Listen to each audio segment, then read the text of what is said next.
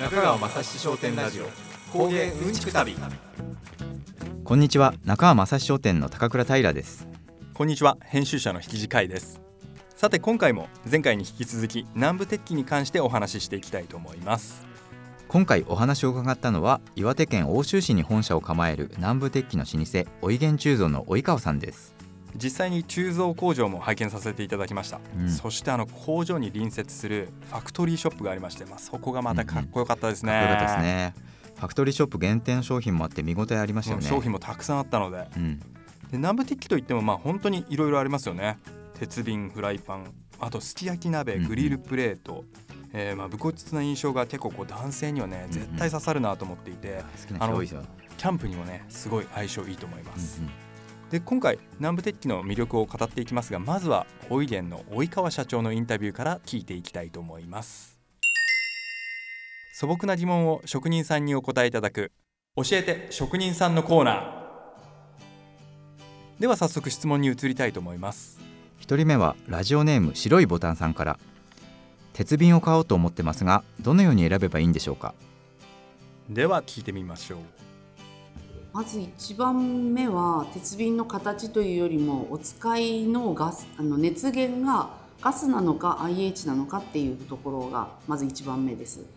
で、それにのっとって、ガスだったら全てどの商品でも大丈夫なんですけど、IH ですっていう場合はちょっとIH 向きの商品をお選びいただいた方がよろしいと思います。で、形的なところで言うと、ちょっと平べったいものの方が注ぎやすいかなっていう気はしますが、でもやっぱりもう40年も50年も60年もお付き合いする道具なので、本当に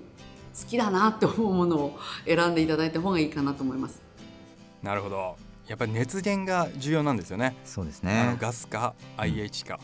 それによって結構異なるというところですね、IH は底の厚さが5センチで、ガス限定だと3センチって言ってたんで、一般的にガス用の方が軽いっておっしゃってましたね、そうですね、それも一応そのおいげんさんの自社基準みたいなことをおっしゃってましたよね、ですね、はい。やっぱりそのデザインが優れているので、やっぱ見ていて飽きないというか、好きだなって思うものを、そうですね、やっぱり選んだ方がいいかなと思いますが、早速なんですけど、今日のこのスタジオに僕が買った鉄瓶を持ってきました。はい、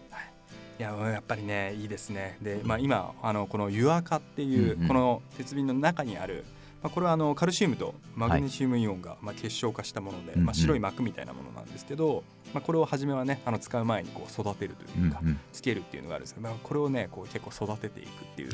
楽しさもありつつ、早速ね綺麗に貼ってますね、いやもう結構注意しながら子供が寝た夜、夜な夜な、硬水ですよね、固い水入れて、沸騰させて20分待って、冷めるまで待ってみたいな、捨てて冷めるまで待ってみたいなのを繰り返して、一生懸命育てました。大事に使ってますね。大事に使ってます、しかももうすでにキャンプに1回持っていきましてですね。お、すごい。どうでした？いやもうめちゃくちゃ良かったですね、朝コーヒー入れるときに、結構お湯までこだわろうと、でまろみのあるお湯が本当に鉄瓶でできて、で味見したらすごい美味しくて、もうこれでいいんじゃないかなと思ってコーヒー入れなかったです。コーヒーなしででもやっぱり一緒に来てた、ママとかが結構コーヒー飲めない方もいたので、なるほど、朝から左右みたいな、鉄瓶で、鉄瓶でなんかもう一気にやっぱ雰囲気出るんで、めちゃくちゃいいなと思いましたね。確かに、でもキャンプ場に鉄瓶出てきたらちょっとおやってなりますよねちょっとね、偉そうな顔しちゃいますよねそうですね。じゃあ続いて、次の質問に移りたいと思います。はい、ラジオネーム T ライトさんから。鉄瓶でお湯を沸かすときに茶葉も一緒に入れていいんでしょうか。では聞いてみましょう。それはしない方がいいと思います。鉄瓶は白湯を沸かすものというふうに考えてください。茶葉を入れてしまうと、そこを洗わなきゃならなかったり、その茶葉からちょっとやっぱり錆びやすい状態になってしまったりするので、やっぱ鉄瓶っていうのは白湯を沸かすものというふうにご理解いただければと思います。なるほど。やっぱ鉄瓶は基本お水を入れてお湯を沸かすものだと、やっぱりその錆が一番の強敵というか、気をつけないといけないものなので、水以外無駄なものを入れるなと。なるほど。いうことですね。で、実際鉄瓶とあと急須っていうのがあって、やっぱ鉄瓶と急須、サイズが違うっていうのはあるんですけど、結構こう同じように使っていいのかなっていうのがあるんですよ ね。その違いがね、あるんですよね。そうですね、火にかけるかかけないかが大きな違いですよね。鉄瓶は火にかけてよくて、急須はかけちゃいけないっていうところですかね。そうですね、あとはこのね、蓋開けるとこう茶ごしがついてるっていうのが急須の方ですよね、はい、そうですね、はい。でもともとこの急須と、鉄瓶と急須、はい、この急須が発祥したこのお話っていうのが結構面白かったですよね。もともとやっぱり鉄瓶1個ずつ重いの で実際にこれをこう営業の方が売りに行くって言った時に、はい、たくさん持てないんですよね、重いからと。確かにでね、昔なのでやっぱ歩いて手持ちで行かなくちゃいけないという時に、大きすぎて重いから持てないから、それのミニチュア版を作って、要はサンプルで、これの大きいやつありますよ、で小さいからより多く持てると、で実際にそういう風にして小さいものを作っていって、でも実際これ急須でいいじゃんっていう話になったってことですよね、いや面白いですね。きっかけが何か分かんないですよね。もう営業が営業しやすいように小さくしたってことですよね、しかも当時はあれって言ってましたね、その東北地方とか、北海道とか樺太によく営業に行ってたって言ってましたね、相当ですよね。相当本当にできる限り軽量にしたい、ですもんね。だいぶ遠いですもんね、だからなんかそういう、こう営業活動のつながりで必然的に生まれた急須っていうのもいいですよね、いいですね。では次の質問をお願いします、はい。ラジオネームエリーダさんから。おいげんさんの鉄瓶は比較的買いやすいお値段だと思うんですが、どうしてでしょうか。では聞いてみましょう。鉄瓶には作り方が2つあって、1つは江戸時代から続くその焼き型っていう技法と、もう1つは明治ぐらいから続いている生型っていう技法があって、焼き型っていうのは、伝統的な作り方なので、10年も20年もかけた職人さんがやっぱ作っていくっていうものなので、多分皆さんが鉄瓶高いよねっていうのはここのことをちょっと思うのかなと思うんですけど、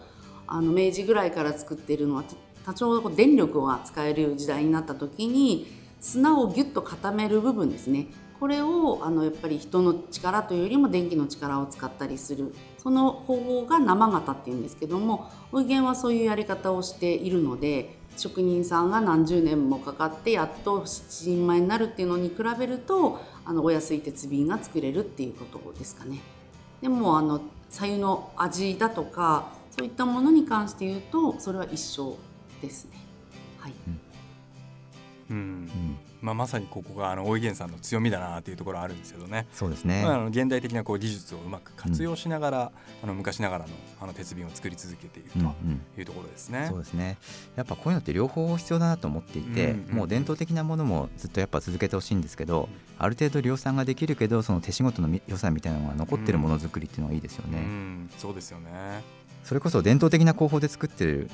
工房がおいげんさんの近くにもあって、で佐州鋳造所っていう佐藤さんに話を聞いたんですけど、もうそれこそ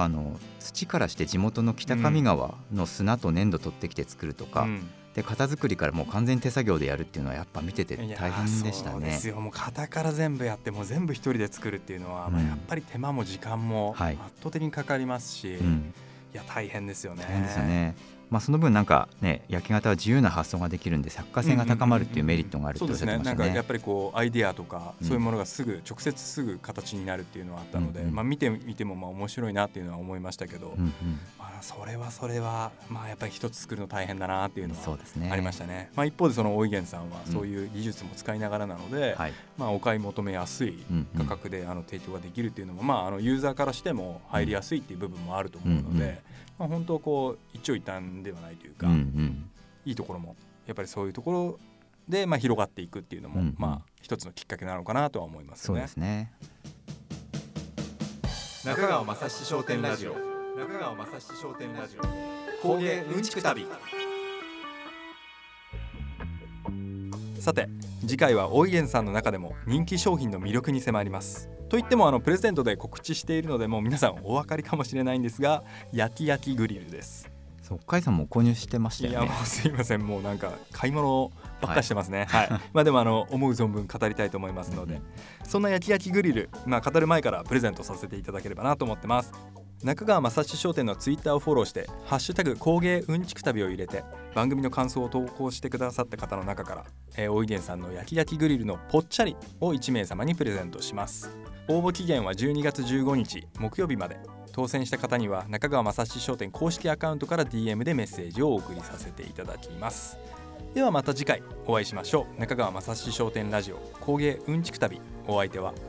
中川正史商店の高倉平と編集者の引地海でした。さようなら。